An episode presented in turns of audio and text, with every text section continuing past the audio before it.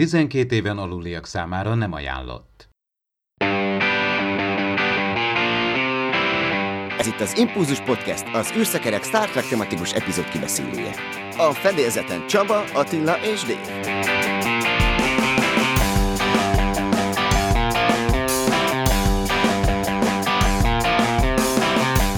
Üdvözlünk mindenkit! Az Enterprise Incidents című epizódot fogjuk ma kitárgyalni, itt a 126. adásunkban, és természetesen Attila és Dave társaságában fogok erről beszélgetni. Sziasztok, srácok! Sziasztok! Sziasztok! Én pedig Csaba vagyok, de szokásunkhoz híven egy kicsit megnézzük, hogy jöttek-e hírek ezen a héten. Én láttam egy tök jó Enterprise D replikát a hídról, és ez elképesztő ez a videó. Teljesen abban a tudatban éltem, hogy ott valaki sétál, és ez egy életnagyságú díszlet, de nem, ez egy kicsinyített kis makett, amiben így körbenéztek egy kamerával, és hát egészen megdöbbentően kidolgozott lett minden egyes részlet, amit ez a rajongó így kivitelezett. Valószínűleg itt a Track Movie-nak a cikkét fogjuk belinkelni, ott lehet belőle látni képeket is, hogy hogyan is készült ez a csoda. Én még egyelőre leragadtam az Enterprise D-nek a hangárjánál. Jó, az mondjuk az CGI grafika, és mondjuk a Youtube-ra került fel belőle egyébként ilyen feldolgozás, de én mondjuk így támogatom, hogy eszméletlen tényleg le a kalappal minden ilyen rajongó elől, akinek lehetősége és akarata is van, hogy ilyeneket megcsinál. Még annyi év után is, hogy tényleg 33 évvel ezelőtt kezdődött a TNG, és azért még ez még mindig ennyire friss, hogy tudnak újat mutatni nekünk maguk a rajongók is így egymásnak. Lehet, hogy amit te az a Stage 9 brit fejlesztő csapatnak a néhány évvel ezelőtt megvalósított rajongói projektje volt, ahol az Unreal 4-es játékmotornak az engine megcsinálták az Enterprise D-nek több helyiségét, a hidat, harcídat, Picard kabinját, Ten Forwardot, vagy például pont a hangárt, és ott emlékszem is, hogy pont ilyen nagy volt a hangár, ilyen egyes szem első szemében, tehát mint egy számítógépes FPS játék, szépen elindulsz, és akkor sétálsz. Igazából túl sok akció nincsen, de tök jól nézett ki nagy felbontásban is, és nagyon szép résztes grafikával. És amikor én ezt láttam, amit most Csaba említettél, tehát ez a bizonyos fanmade, fából készült replika, ez, ez gyönyörű, és ez is CGI-nak látszott nekem első látásra, teljességgel az jött le, hogy no, megint van egy, egy jó kis ilyen game engine-es projekt, és tök jó meg van csinálva, mert teljesen, tehát még az él recészség is szinte látszódott, és a felületek is tök olyanok voltak, mint egy játéknak a textúrái, vagy a, az ilyen, ilyen szimulátoroknak a textúrái. Érdekes, és... hogy mindketten azt láttuk bele szerintem, amit szerettünk volna, tehát én egy nagy díszletet képzeltem el, és teljesen abban a tudatban voltam, hogy ott mászkál valaki egy kamerával benne, és te meg, egy, te meg egy ilyen game engine-t láttál bele totál egy game engine-t, és nekem azért volt akkor a meglepetés, amikor elhagytuk a bár most nem tudom, spoileresen beszélünk-e, mert tényleg itt van egy nagy ledöbbenés, hogy úristen, és ez, ez fából, és ilyen piciben, tehát itt a méretek plusz az anyag, tehát ez, ez uh, hihetetlen ez a, ez, a, ez a projekt és ez a látvány.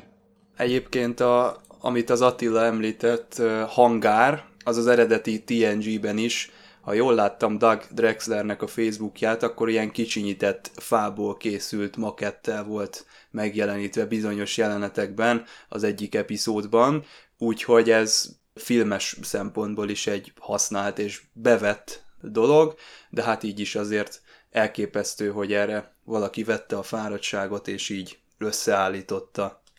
Hát érkeztek hírek végre a Lower Decks-ről is. Az Entertainment Weekly-ben volt egy interjú a Mike McMahonnel, és ő hozott új képeket is a produkcióból. Nagyon kíváncsi vagyok már erre a rajzfilmre, mert itt ostromolják a komédiának a műfaját, a különböző ilyen űrben játszódó produkciók itt a közelmúltban, ugye láttuk az Avenue 5-ot, illetve most a Space Force-t, és közeledik az Orville-nak is a harmadik évada. Kíváncsi leszek, hogy ebben a felhozatalban a Mike McMahon féle elképzelés hova fogja magát pozícionálni, illetve mire kell majd számítani. Persze ez annyiban más lesz, hogy ez egy rajzfilm, meg azért a Rick és Mortyból valamennyire ki tudunk indulni, de én nekem ez nagyon nagy rejtély egyelőre, hogy hogyan képzeljem el, és már iszonyúan várom azt az első epizódot, hogy milyen lesz ennek a feelingje, és hogy hogy kell ezt elképzelni. Nekem csak közepes a várakozás, mert úgy körülbelül el tudom képzelni, tehát a Rick and Morty után annyira nem várom, tehát ha ahhoz lesz hasonló, nem tudom, mennyiben lesz slapstick, mennyiben a geek humort uh, veszi elő, mennyiben próbál ugye a Star Trek, láss Seth Trek, vagy más, tehát ilyen, ilyen standard Star Trek humort megfogni. Nyilván a öt évtized alatt bőven kialakultak bázisai a rajongói humornak, és most például kifejezetten maguk az alkotók hoznak, hoznak nekünk humorral teli tartalmat halvány mesdje lesz szerintem az, ahol, ahol találkozni fog az, hogy ez egy bombasztikus és nagyon jó, vagy pedig nem fog tetszeni. Tehát egyelőre így állok hozzá, de az Orville-t is körülbelül így vártam, hogy kicsit, és nem is kicsit szkepszissel, aztán már azt hiszem a második évadot most néztem harmadszor újra. Az első évadot meg szerintem vagy négyszer. Tehát annyira bejön, és annyira jó helyen van, akár a humora, akár a, a, a Star Trek-szerű elemek, akár a standard sci meg a karakterek itt is remélem, hogy a karakterek azért, azért meg fognak annyira tetszeni. Első látásra nem rosszak amúgy pont a karakterek, ezek az alsó fedélzeti tisztek, akik tényleg kis csetlés botlással, de azért hozzák azt a figurát, amit, amit bármelyikünk hozna, amikor egy csillaghajón vagyunk. Ugyanakkor nekem nagyon hiányzik, hogy ugye a 80-as, de inkább a 90-es években a nagyon menő rajzfilm sorozat műfaj volt, ugye az akció kaland rajzfilm sorozat. Tehát ezek a szuperhősös, de például mondhatnám a, a Men in Black rajzfilm sorozat, Ghostbustersnek is nagyon jó volt rajzfilm sorozat változata, még a Visszajövőben annak is volt, vagy mondhatnám itt a Batman és Pókember hasonló, de most a Galaxis őrzőjének is van, tehát gyakorlatilag ezek a filmes univerzumokból kinövő, vagy képregényekből kiinduló rajzfilm sorozatok, és ez az akció rajzfilm sorozat hiányzott a trekből, tehát nem jött egy ilyen, tehát lásd a TAS, a Kőgergeik által, akik pont két hete voltak a vendégeink, Andrew Dimék Attilával, Körk rajongói magyar szinkronos hangjával, tehát egy olyan, a klasszikus, az eredeti Star Trek rajzfilm, rajzfilm sorozathoz hasonló stílusú, komolyan vehető, de az itt akció, akciódús, kalandos rajzfilm sorozatot vártam volna például a 90-es, 2000-es években, mert lett volna rá közönség. Amit még itt a Lower Decks-ről meg kell említeni, hogy ez az egyetlen Star Trek produkció, ami ténylegesen a nemezés, illetőleg a Voyager hazaérkezése utáni időszakban van elhelyezve, neveztesen 2388 körülre, hogy aztán mennyiben lesznek utalások a, ez a post-TNG érához, azt majd meglátjuk. Nem biztos, hogy ez annyira ugye a kánonról fog majd szólni, és, de állítók, hát ilyen, akár ilyen TNG kamiók is elképzelhetők. Ugye például McMahon mondta is, hogy a Next Generation a, a kedvenc érája is, nagy ö, ö, track van ő maga is, ez azért biztató. Hát az nem derült ki az interjúból, hogy végül is mikor nézhetjük. Én szerintem ez a Discovery utómunka borított mindent idén. Ez a rajzfilm sorozat utána lett valamikor beütemezve, így még mindig minden nagyon bizonytalan, de azért már bíztatóak a jelek minden tekintetben idén, tehát a koronavírus helyzet az szűnni látszik, úgyhogy reméljük, hogy most már hamarosan megtekinthetjük a Discovery-t is, és ezt a rajzfilm sorozatot is. Az Impulzus Podcast pillanatokon belül folytatódik. De előbb csatold be az öveket és lépj be hozzánk a Parallaxisba. A két hetente új podcasttel jelentkező szórakoztató ismeretterjesztő kibeszélőben a legfrissebb tudományos és fantasztikus események mellett a science fiction filmek, sorozatok és könyvek hátterét vizsgálják, emellett pedig a filmvásznon és a képernyőkön megjelenő technológiák tudományos megalapozottságát feszegetik a Tudományos Újságíró Klubja és a Tudományos Ismeretterjesztő Társulat által 2019-ben a Juhari Zsuzsanna díj külön díjával jutalmazott blog podcastjének műsorvezetői. A Tilos Rádióban hallható szokolébresztő testvérműsorának epizódjaiért kattints a tudományosfantasztikum.hu tudományosfantasztikum.hu oldalra.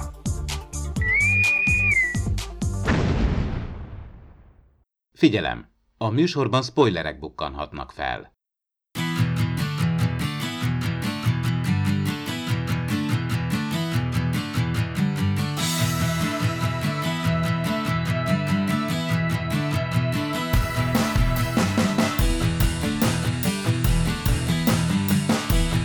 1968. január 23-án észak-koreai kézre került a USS Pueblo, ez pedig DC Fontánát ennek az epizódnak a megírására ihlette. Én úgy veszem észre, hogy ez az epizód az IMDb-n 8,5-re állt, tehát ez egy nagyon jól fogadott és jó utóélettel megáldott epizód. Nekem is nagyon tetszik, bár a harmadik évadot azt nem nagyon szoktam újra nézni, úgyhogy itt voltak nekem meglepetések. Én valamiért úgy emlékeztem, hogy a Körk az, aki ott flörtöl, illetve a Romulán parancsnoknak a bizalmába fog férkőzni.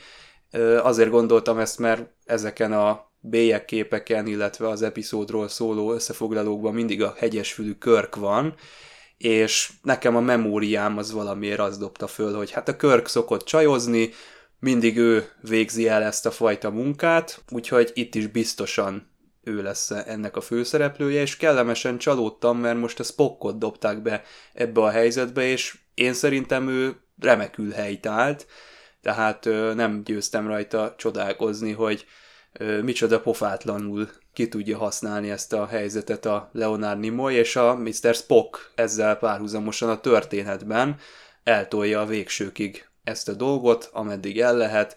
Ugye élvezetesen italozgat, teljes mértékben elkezd pezsegni a Romulán parancsnokkal, és, és ezt valahogy öröm nézni. Bár DC Fontana pont nem volt elégedett ennek az aspektusával az epizódnak, azt gondolta, hogy kicsit kilóg a Spocknak a karakteréből ez a dolog, de én nem vettem észre ezt a epizódnak az utóéletével, illetve kritikáival kapcsolatban, hogy a fanok ezt nagyon pordoznák ezt az érzést magukkal. Lehet, hogy abban az időben érkeztek ilyen közvetlen visszajelzések, de én úgy élem meg, hogy mostanra ezt már azért elfogadták, vagy, vagy úgy a helyére került ez az egész szituáció, meg ez az egész epizód.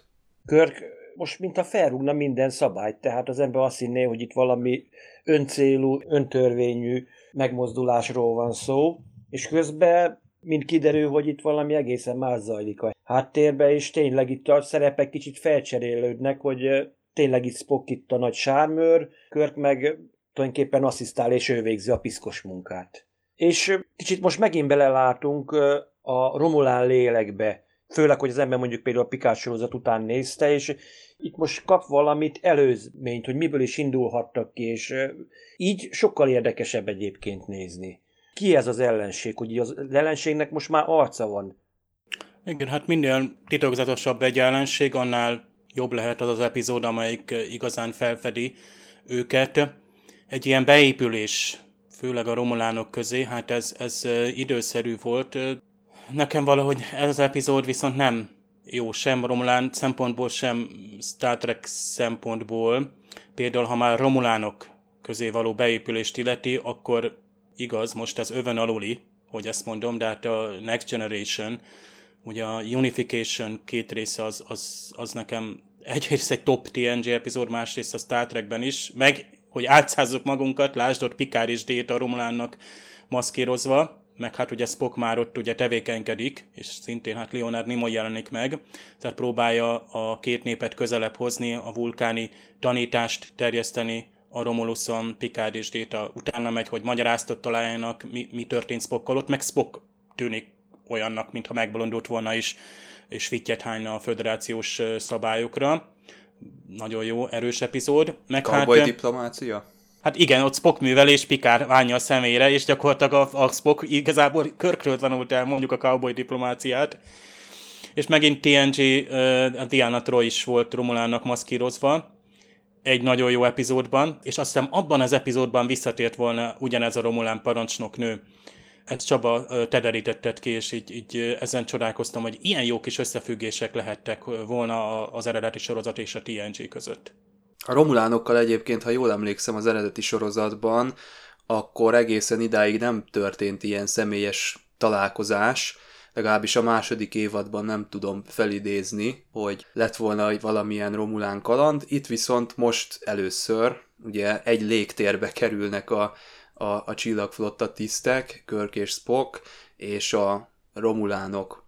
A terror egyensúlyán kívül csak még egy epizód volt, de úgy gyakorlatilag csak egy űrcsata imitációt láttunk. az Enterprise belépett a Romulán űrbe, és semmi egyébet nem láttunk gyakorlatilag. Itt viszont már az elején kezdődik a meglepetés, hogy hoppá, hogy már a Romulán vagyunk, és akkor egyszer csak megjelenik egy Klingon, Klingon hadihajó, egy D7-es, hogy tényleg Scott is, mindenki csak néz, hát azt mondja, Klingon hajó Romulán űrbe, és akkor utána, na innen kezdődik az, amit egyébként sokan itt mindig felemlítünk, hogy igen, hogy a bizonyos technológiákat a romulánok átvettek a klingonoktól, hogy a Spock csak úgy né bemondja, hogy igen, hogy úgy tűnik. Hát, hát igen, ezt mondjuk elvileg a hírszerzésnek kellene tudnia, hát jó, hát mondjuk mint tudományos tiszt, első tiszt valószínűleg ő azért ebb, erről értesült. De mondjuk hát akkor Körtnek akkor alapból tudni kéne, akkor legalább ő mondaná, amikor Scotty meglepődik, hogy, hogy igen, ez történt, tehát igen, itt a Romulánok meg a Klingonok szépen így egymásra találtak egy pár évtizedre.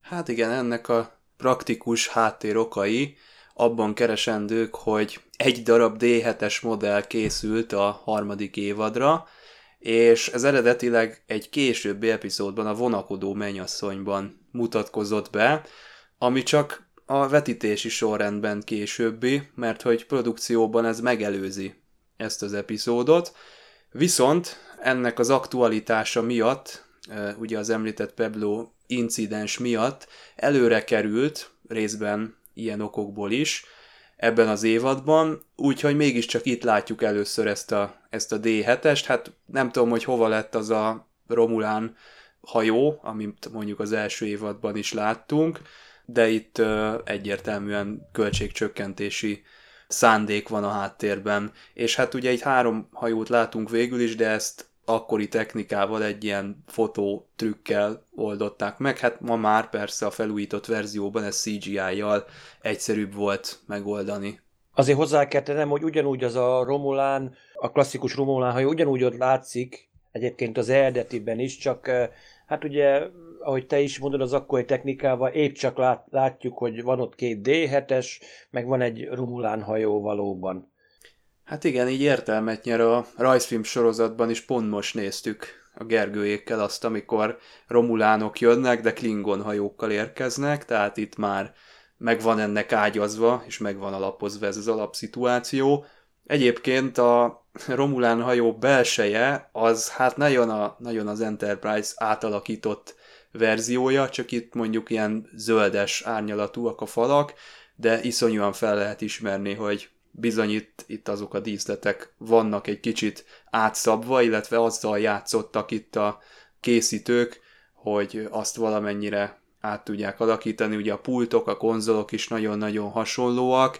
Ez kicsit úgy kivesz az élményből, lehet, hogy kevesebb szer kellett volna így direkt bemutatni folyosókat és helyiségeket.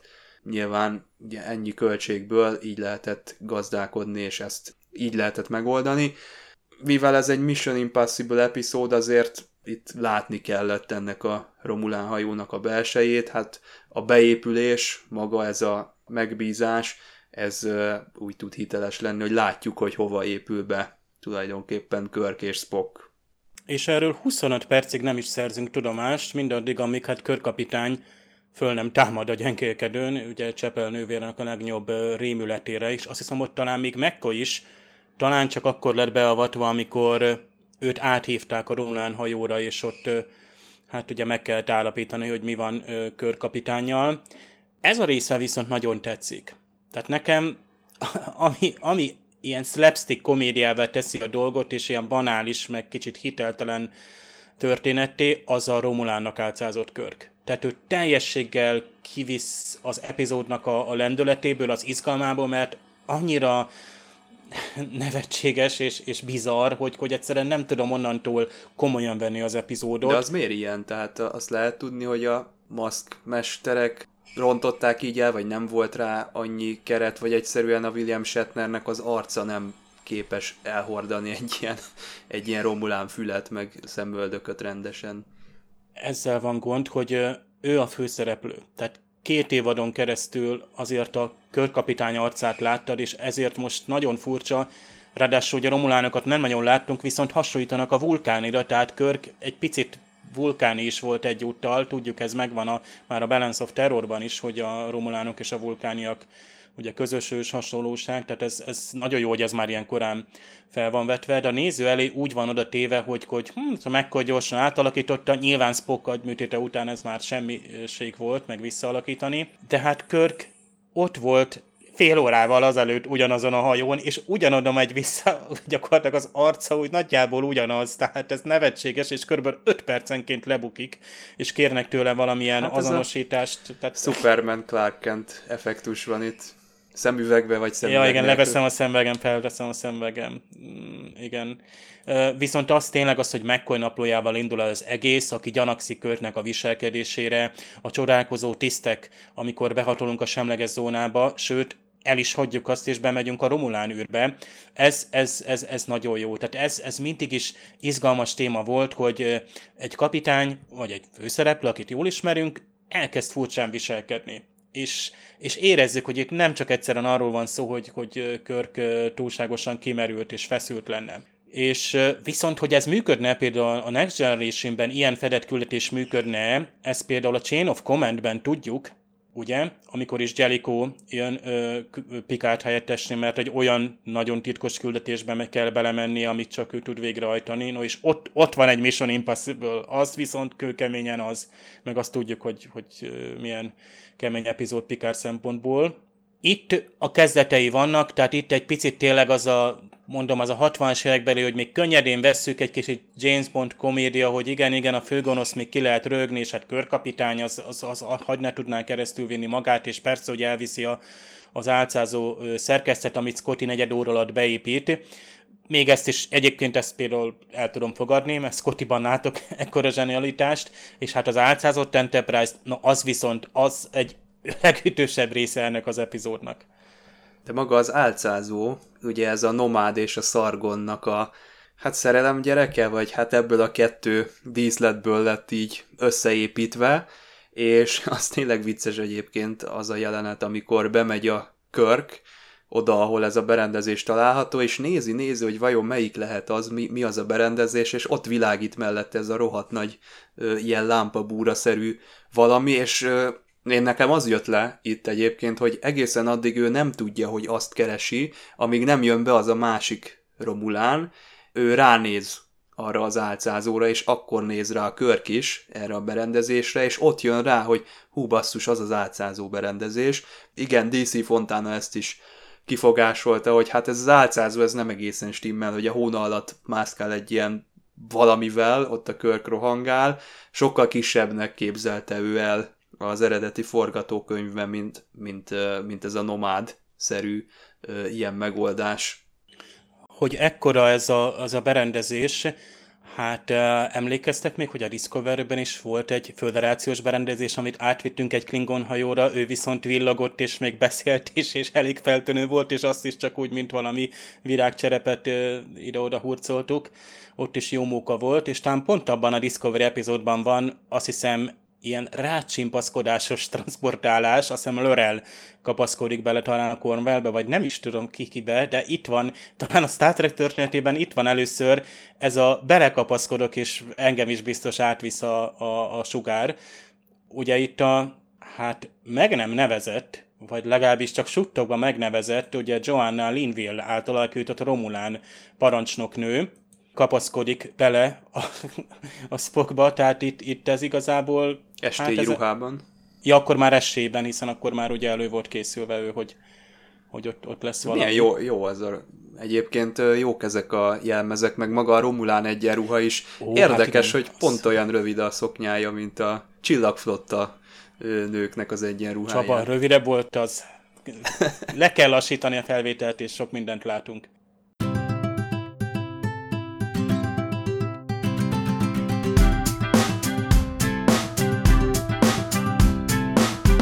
Egy Game Story. Erről van szó ennél az epizódnál, és ezt e, szerintem abban a korszakban nagyon e, szerették a nézők, és a Star Trekbe belefér. Ebből a szempontból nem kifogásolom. A másik az, hogy ez felveti azt is, hogy a csillagflotta működésében azért itt látjuk, hogy körkapitányra, vagy éppen az zászlóshajóra olyan küldetéseket is rábíznak, amik, amik azért nem magától értetődőek az eddigiek szerint. Tehát, tehát ez ugye mondjuk úgy, hogy az erőegyensúlyt helyreállítani volt hivatott ez a küldetés. Neveztesen, hogy a romulánoknak már valami olyasmi van a birtokukban, ami nagyon veszélyesé teszi őket. És hogy erről ugye tudomást szerezünk, tehát így egy picit helyre billen az a hatalmi hátrány, amit ugye abból szerzünk, hogy egy, egy láthatatlan ellenséggel küzdünk. Egyébként a német epizódnak pont ez a címe, Unsichtbare Falle, a láthatatlan csapda. És ez a láthatatlanság, ez egyébként az epizódnak az utóéletében is előfordul, ugyanis hát 2008-ban kijött egy képregény sorozat, Enterprise Experiment címmel, méghozzá ez Star Trek Year 4 sorozatban jelent meg, ami nem más, mint a negyedik év, hát ugye itt a harmadik évben vagyunk benne, és sajnos ugye a sorozat nem folytatódott, ezért így a, a negyedik év az már csak könyvek, meg képregény formában ment tovább, meg ne felejtjük, hogy végül is a rajzfilm sorozat is a negyedik év. És ez a képregény sorozat, ez a rajzfilm sorozat világában játszódik, tehát itt van például a háromkezű, háromlábú Arex is szerepel, és azért izgalmas ez az Enterprise Experiment képregény, mert DC Fontana írta 2008-ban. Ez DC Fontanának az első képregény munkája. Egyébként a most tárgyalt epizód, az meg az utolsó Star Trek-es forgatókönyve, mert hát ugye növekedett a feszültség, ugye ekkor már ugye a Fred Freiberger, az ő helyére, mint ilyen script tanácsadó vagy vezető írónő volt ő már talán ekkor, hiszen az első évad akkor még Rodemberi titkárnőjéből lett egy ilyen forgatókönyvíró, majd aztán szerkesztő lett, és aztán már a elég komoly tanácsadói szerepe lett és a forgatókönyvei nagyon jók és emlékeztesek, de hát aztán itt ellentétbe került akár a Freibergerrel, akár az Arthur, Arthur és Zingerrel, aki az ő helyére került, és például a Freiberger átírta ezt a forgatókönyvet is, többek között például ezek a Spockos jelenetek, ahol ugye egy ilyen románcféleség van ott a parancsnoknővel, ezt ugye Fontana nem tartotta jónak és nem tartotta kompetensnek például se a Freiberger, se a Singert, mint vezető forgatókönyvírót, egyszerűen hátat fordított ekkor a sorozatnak, de aztán majd 80 évben ő visszatért, a DC Fontana, amikor ugye a TNG-ben, meg egyébként Deep Space Nine-ban is ír majd még forgatókönyveket. No de 2008-ban Enterprise Experiment DC Fontana képregényes forgatókönyve, hogy úgy mondjam, és ott folytatódik a sztori, a labba maradt, pontosabban a csillagfottának a hát titkos szolgálata, bízza meg az Enterprise-t, hogy pont ugyanezt és az ugyanúgy kinéző álcázó szerkeztet fejlesz-e, neveztesen az Enterprise-t ellátják ezzel a berendezéssel, de az a baj, hogy nem csak álcázódik, hanem fázison kívülre kerül, például az Arex is ilyen falakon átmenő látlatlan figuraként kószál a hajón, szerencsére telepatikus és Spock kapcsolatba tud lépni vele. Amúgy a, a McCoy Doki a Tolián fázison kívüli kerüléssel hasonlítja össze, emlékeztek, majd amikor beszélünk róla, amikor a körkapitány vált ilyen fázison kívüli meg anyagtalanná. Tehát ez a fázison meg anyagtalanná válás, ez visszatérő téma a Star Trekben, és egyébként ebben a képregényben nagyon fontos szerepe lesz a romulánoknak, mivel visszatér ez a parancsnoknő is, egy romulán harci madárnak a fedélzetén, és az anyagtalanná váló Enterprise-szal áll szemben. Na de nem mondom tovább, inkább csak annyit, hogy a Pegasus című epizódra is emlékezték még, ugye a Next Generation-ből, amikor ugye egy, ott is szintén hát egy tiltott technológiával kísérletezik ugye a, a, az egyik kapitány, és hát itt komoly szembekerülés van, például Pikár kapitány által képviselt hivatalos érdekekkel és a föderációnak a, az alapvető erkölcseivel és egy tiltott kísérlettel. Ugye a DC Fontánának ez a elégedetlensége, ez talán majd a teljes idézetet betesszük a show vagy pedig az impulzus naplóba. Nem mondja ki explicit, hogy az átdolgozás során mentek el a dolgok, de azért ki lehet belőle érezni mindazt, amit most Dave elmondtál a harmadik évadnak a kellemetlen változásait, és hogy azt ő hogyan élte meg. Igen, ő nem így tervezte ezt a, a dolgot, de így valósult meg. Ettől függetlenül én a, a Spocknak ezt a flörtölését, illetve ezt a jelenlétét így is nagyon jónak érzem ebben az epizódban. Ez a legélvezetesebb része, szerintem ez az elcsábítás, vagy ahogy ez a, a, a Leonard Nimoy az újja köré csavarja ezt a parancsnokot, és ugye egy Fontana azt is megemlítette, hogy ez nem, nem valósághű, mert nyilván ez a parancsnok, ez, ez gyanakodna, főleg egy vulkánira, nem esne ilyen könnyen az ő csapdájába, de én valahogy ezt nem, nem éreztem így, hanem abszolút vitt magával. Jók voltak a párbeszédek, főleg a múlt heti epizód után, a Spock agya után, ahol főleg a, az agy, meg a de nem, de igen, de nem, de igen típusú párbeszédek után. Itt, itt egy igazi párbeszéd, tehát egy nagyon, nagyon jól meg volt ez írva, és nem tudom, hogy a Freibergerék mennyire nyúltak hozzá, de én ott, ott végig azt gondoltam magamban, hogy na ezt, ezt jól megcsinálta a, DC Fontana, itt ezek a sorok, ezek nagyon a helyén vannak, és, és iszonyú jó, ugye az a kis szögletes pohár, amiből isszák azt a narancslét, ami talán tránia, hát ezt nem tudjuk, nagyon hasonlít a Baylok által felkínált ízletes italhoz, ez nagyon tetszik nekem, és a Spocknak ez a szemtelensége, amikor ugye megtörténik a álcázó berendezésnek az eltulajdonítása, a végén ő bejelenti, hogy, hogy hát akkor milyen kivégzési formák vannak itt életben, de nagyon jól működik, és nagyon jól áll szerintem a Leonard Nimoynak. Ez önmagában ezt az epizódot nekem nagyon-nagyon az emlékezetes epizódok közé teszi, annak ellenére, hogy tényleg benne vannak ezek, a, ezek az ilyen esetlenségek, de ez úgy elviszi az egészet, ez, a, ez az egész kémia, ami a, a Spock és a parancsnoknő között van, hogy tök jó, és szerintem a DC Fontánának ugye mindig szándéka volt az, hogy a Spocknak a, a karakterét ezt foglalkoztassa és fejlessze, és szerintem itt sikerült, sikerült megint ezt megtennie, akárhogyan is írták át, szerintem a basic ö, motiváció az benne maradt. Tényleg akkor kezdődik el az igazi történet, hogy hoppá, itt valójában itt egy, egy oltári nagy átverés van, amit furcsa módon tényleg még a maguk a romulánok, akik egyébként az intika mestereinek vannak mindig beállítva, ők se vesznek észre, hogy tényleg amikor az intrikus csapják be. Tényleg a legjobb pillanatok a, az a gyanú, ami tudjuk, hogy ébred a parancsnok nőben, és az, hogy meddig tudja átverni Spocket, nekem sokkal izgalmasabb, mint Körknek a rohangálás, ahol tudjuk, hogy mihely találkozik egy másik romulánnal, azonnal megkérdezik, hogy ő kicsoda és mit keres itt, míg a, a Spocknál egyenesen izgulsz, hogy, hogy meddig tudja még ezt az egészet húzni, és hogy meddig megy el Spock és hogy van-e esetleg olyan része, amit esetleg tényleg komolyan gondol, óriási játék mindkettőjük részéről, miközben mind a ketten tudják, hogy itt egy hatalmas játszó van, vagy egy hatalmas átverés. A másik az, hogy Spocknak a igazsága, meg hazugságát, ugye Spocknak itt a ki nem mondott igazsága van, ami egyébként a csillagfota kapitányokat, meg mindenkit a legjobban tud idegesíteni, neveztesen, hogy a vulkániak képtelnek a hazugságra, azonban az eltitkolásra, vagy a titkolózásra viszont képesek.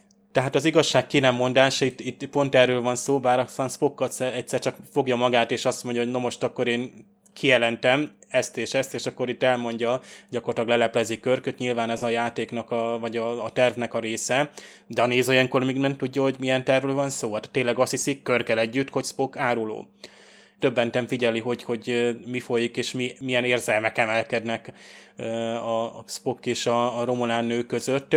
Nagyon izgalmas. Tehát azok a párbeszédek tényleg jól meg voltak írva. Itt, itt csak párbeszédekről van szó. Tehát adott egy, egy ismert karakter, aki kezd furcsán viselkedni, és van egy teljesen átláthatatlan Romulán és nő, tehát ez teljes újdonság volt, egy hideg zoany, úgymond a, a Star Trek nézők részére, és azt hiszem azóta is, ha a Romulán nők jelennek meg, még akkor is, ha ők esetleg más korábbi szereplőkre hasonlítanak, láss, ugye a TNG van a, ezt a sztorit, pláne a Unification-ben, akkor azért gyanakszol, hogy, hogy mik az igazi szándékai. Az eredeti tervek szerint itt elcsattant volna egy csók Spock és a Romulán parancsnok között, viszont DC Fontana úgy finomította ezt a dolgot, hogy ne legyen ennyire emberi az érzelmeknek a kifejeződése, hanem legyen valami sokkal idegenszerűbb, és így született meg ez a kezek érintése, és inkább ezt látjuk a képernyőn, mint a közvetlen csókot, ezért, ha jól emlékszem, azért a Fontánának meg kellett küzdenie, Gene Roddenberry és a, a többiek sokáig ragaszkodtak ahhoz, hogy ez ne így történjen, de végül is ezt sikerült elérni, hogy mégiscsak így legyen.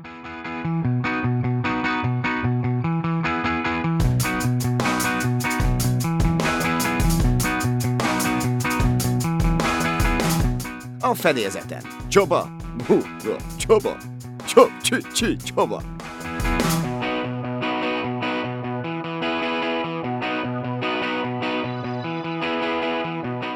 McCoy nyitja az epizódot az ő orvosi naplójával, és tudjuk, hogy annak jelentősége van, hiszen az orvosi főtiszt akár egy kapitány föl is menthet, ha gyanúsan viselkedik, de hát McCoy itt ezt nem tudja elvégezni, ugyanis hát Kirk nem hagyja magát, ellenáll a pszichológiai vizsgálatokra tett javaslatok elől kitér.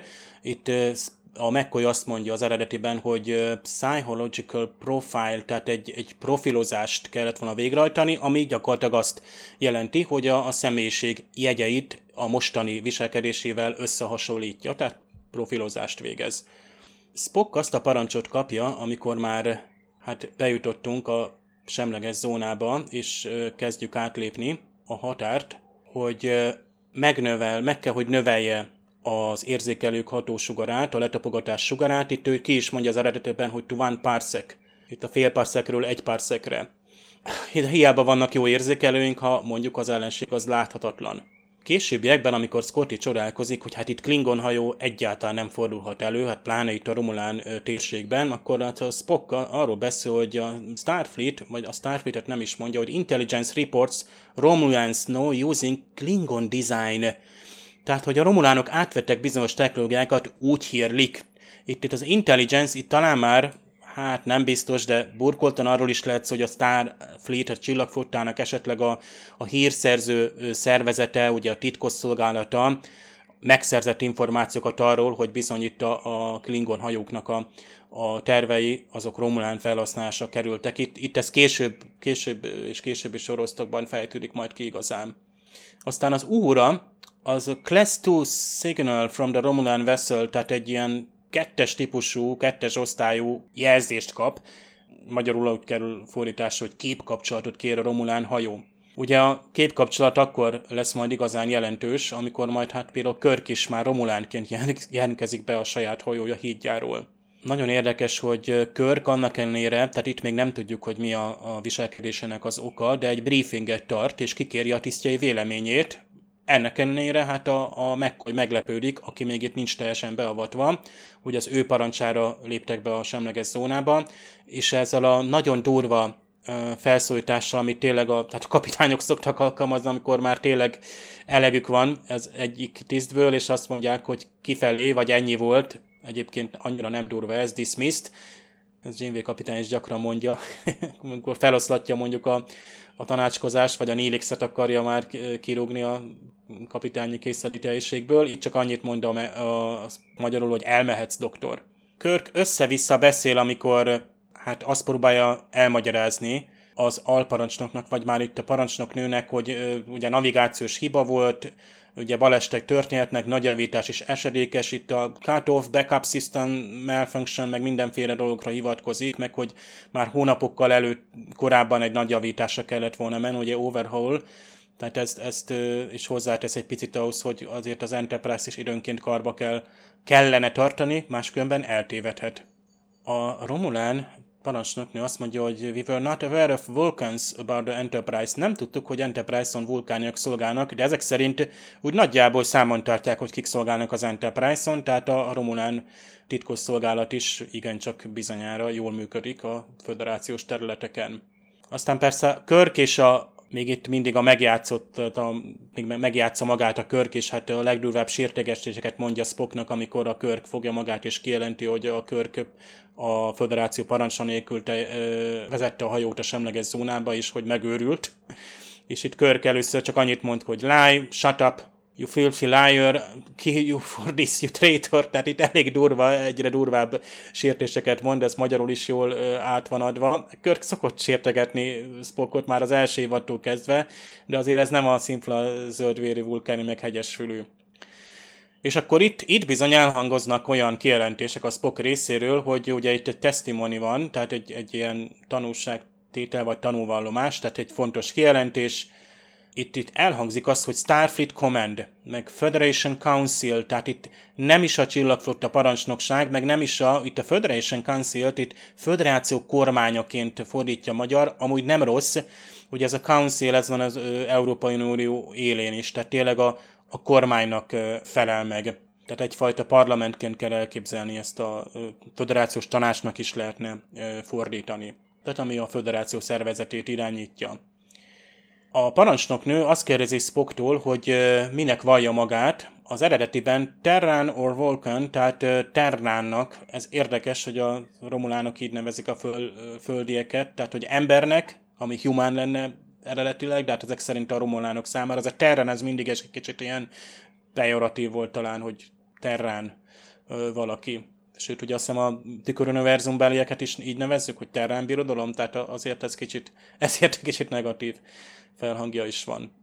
mccoy egy jó beszólása, don't make house calls, nem járok házhoz, tehát amikor áthívják a körkhöz.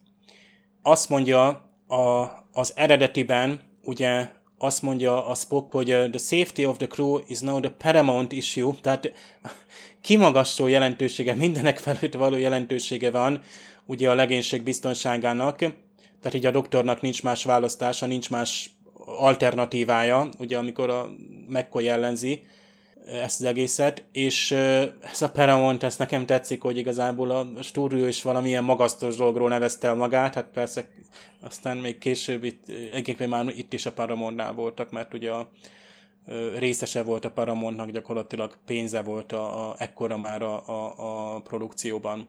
Spock azt mondja a McCoynak, hogy it is misguided loyalty to resist any further. Körképpen itt is azt mondja, hogy ön áruló, tehát magyarban azt mondják a, a Spocknak a mondatára, hogy teljesen hiába való az ellenszegülés. Hát me, megint a Borgnak a szózatát halljuk, hogy az ellenállás hasztalan, itt még egy picit másképpen és ilyen spokkosan megfogalmazva. Scottinak a meglepődése, amikor látja a Romulán átalakított körköt, you look like the devil himself, a Scottitól ez még jobban is hangzik eredetiben, úgy néz ki, mint maga az ördög. Egyébként tényleg, tehát valami ördögi van benne, tehát amikor valaki más látunk vulkánnak, aki nem annak kéne, hogy legyen, akkor tényleg az az ördögi vonás van, hogy a, a Spock esetében is kicsit úgy, ugye az első nézésre az, azért kicsit az volt, főleg a, még a eredeti pilot epizódban. Egy picit ilyen gonosz karakternek tűnt. Aztán cloaking device, itt csak arról beszélnek, hogy berendezés, hogy ez a bizonyos álcázó hát technológia vagy, vagy szerkezet. És hát nekem a tálparancsnok tűnt még fel, egyébként ő egy ilyen méltatlanul elhanyagolt mellékkarakter volt itt, ő, ő, ő is egy egész, egész érdekes figura volt. És ha jól emlékszem, talán ő a, talán a Vargati József hangján szólalt meg, persze ő még nyoma se volt, hogy ő Pikár kapitány magyar hangja lett volna, de tök jó, amikor azt mondja a Vargati József így, így azt kiáltja, hogy fegyvermester minden ágyúval tűz az Enterprise-ra. A legvégén, angolul nem idézem, de magyarul egy olyan dolgot mond a Spock, amiben több fizeles igazság van, mert később az idős Spock talán pont ezért kezdi ezt az újraegyesítést, neveztesen azt mondja a Spock parancsnoknőnek ott már a Turbo Liftben, hogy hát a katonai titkok mulandók, de ön is, én valamilyen, valami tartósabbat is megosztottunk. Hát nekem ebből jön a, az újraegyesülésnek a vágya a, a, a Spockban.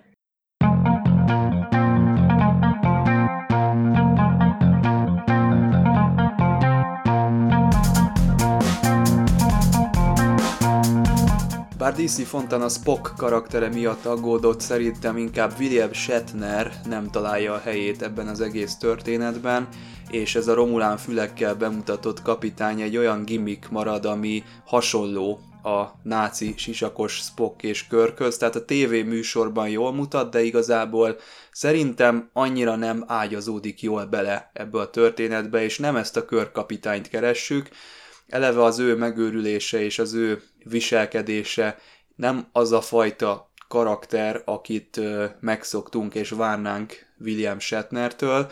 Nyilván most ez a szerep jutott neki, de ebben az epizódban nem lesz emlékezetes számomra legalábbis körkapitánynak a jelenléte.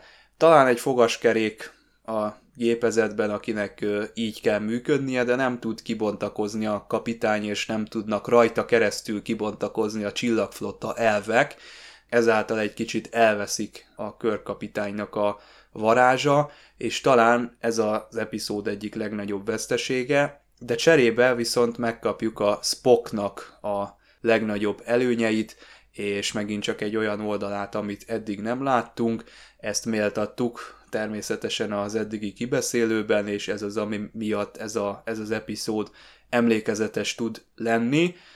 Hát a USS Pueblo incidens az végül nem végződött vidáman, DC Fontana nem is szerette volna, hogy ennek hajszápontos emléket állítson. Egyrészt akkoriban nem is lehetett tudni azokról a részletekről, amikről ma már tudunk, hiszen ez egy friss élmény volt, és akkoriban még alakulóban volt ez az egész. Másrészt nem is volt ez annyira célja, tehát inkább csak az alapötletet kapta ehhez, ezáltal megvalósulhatott a Star Trekben is egy Mission Impossible. Nekem nagyon tetszik, tehát egy új szerű elgondolás. Ugye látszik a harmadik évadon, hogy rendkívül sok újdonságot szeretne bemutatni, és ezek közül ez most speciál szerintem még jól is működik. Néhány dolog azért nekem úgy sántit, például ott volt, amikor a Tal parancsnok helyettes, itt gyakorlatilag mondja azt mondja, hát a szubtérbe is három hét, mire eljut a parancsnokságig a, az üzenet. Mármint a föderál, a csillagfotta parancsnokságára. Hát ez mondjuk kicsit azért a, az ember azt gondolná, hogy akkor gyakorlatilag szinte egyszerűbb, hogyha űrhajóval visznek. Szubtéri, tehát fénysebességnél gyorsabb üzenetküldésről beszélünk, amikor közben meg később láthatjuk, hogy például a Deep Space Nine-ról gyakorlatilag valós időbe tudnak ö, tárgyalni a Földdel.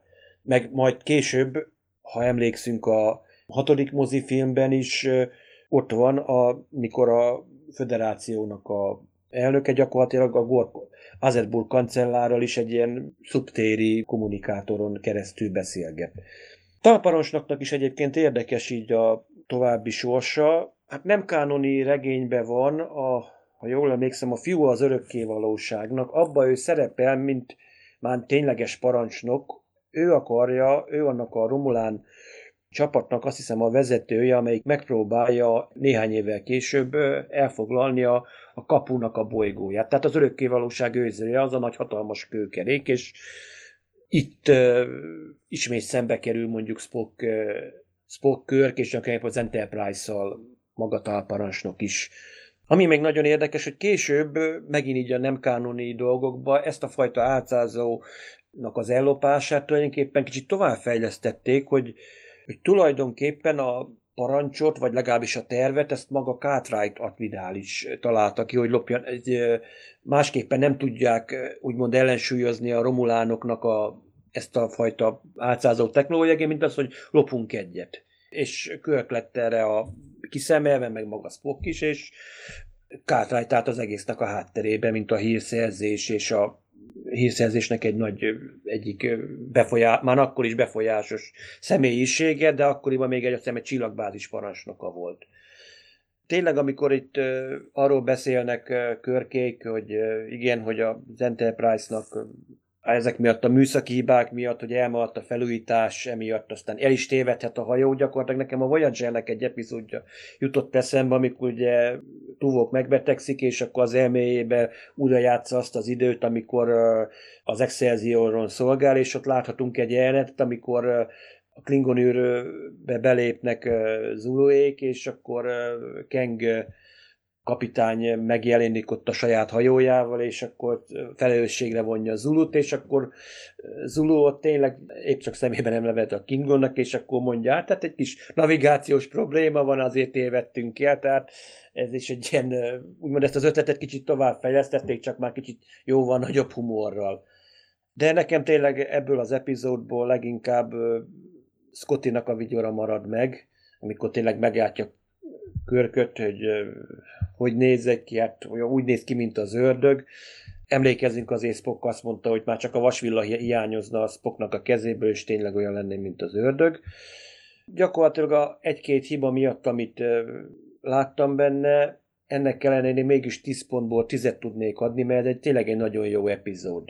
Jó, nem vagyok egy vulkán, Romulán párti, én inkább Klingon, a Klingon fajokat kedvelem, de ezt, ebbe tényleg benne van minden, ami aminek benne kell lennie.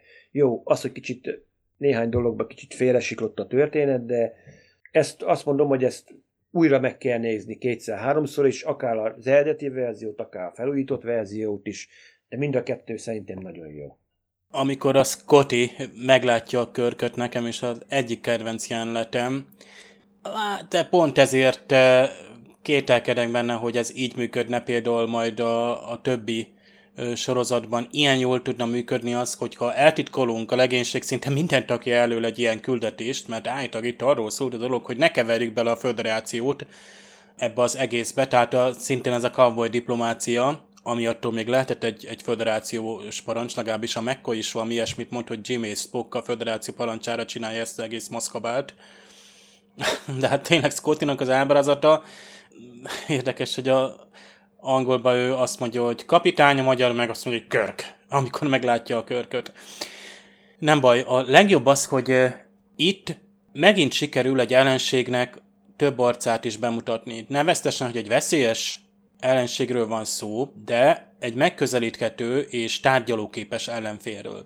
És ezeket szeretjük, tehát hogy egy ultimatív, teljesen fölénybe lévő ellenség lenne, akit egyszerűen képtelenség megközelíteni, vagy így például beszivárogni, akkor igazából egy, egy háborús sorozattá alakulna át a bármelyik Star Trek sorozat, és azért tudjuk is, hogy a Deep Space Nine-ban, amikor már tényleg mondjuk egy Dominium létrejön, ahol tényleg több faktorú az, hogy többféle ellenséggel kell szembenézni. Itt, amíg ennyire tiszta, mint, mint a klingonok vagy a romulánok, akiket szépen fokozatosan mutatnak be, egy-egy ismerős karakter visszatér, és már szinte várja az ember, hogy legyen egy szócsata mondjuk Körk és Kolot között. Tehát több Romulán részt el lehetett volna uh, viselni azért az, ente, az, az eredeti sorozatban, mert nekem is a Klingonok jobban tetszenek az eredeti sorozatban, meg később is. De ez a, a, a Spock és a parancsnoknak közötti jelenet, ez nagyban hozzátesz ahhoz, hogy kezdjet tisztelni, vagy komolyan venni a, a romulánokat. Tehát nem csak ez a római manéroknak a másolatait, centúriókról beszélünk, azt hiszem Körköt is centúriónak szólítják, mert talán olyan egyenruhát adtak rá, tehát ez a, tehát érdekes, hogy a, a jelmezével semmi gond nincsen, de hát ugye minden más szempontból azonnal lebukik. De hát jó, az volt az epizódnak az a része, amit nem tudtam komolyan venni, míg a máskoldon Spocknak az akciója, tehát tényleg mint egy akciócsapat, van, aki figyelemelterelést végez, és a a rohanást végzi el, van, aki pedig más módon győzi meg az ellenséget, vagy húzza az időt. Láss például itt Spocknak az időhúzása, amikor ő, ő mond egy egész beszédet, ami nem tudom, 20 percig fog tartani, és ezáltal hát további időt nyer. Ez szintén nagyon jó. Meg hát ugye közben Scottinak a hát mesteri munkája, ami alapján ő azt az Alien Contraption, vagy nem tudom, hogy nevezi, szerkentyűt megpróbálja integrálni az Enterprise-ra, és természetesen hát nyilván kör kell oda, aki egy váratlan manőverrel hátat fordít az üldöző hajóknak, akik aztán mennek az órok után, és pedig még nem is három dimenzióban mozgunk, elég két dimenzió, de elég, ha téged nem látnak. Nagy hatalma van annak, aki álcázni tudja magát. És nem is beszélve arról, aki majd lásd most tényleg ez a Pegasus rész, ami nekem nagyon nagy kedvenc karakter szempontból, meg technológia szempontból is, de kár, hogy csak egy epizód, és hogy tehát amikor már el tudunk bújni egy aszteroida belsejében, anyagon át tudunk hatolni, vagy láthatatlanok vagyunk és anyagtalanok, tehát sétálhatunk válaszfalakon keresztül is.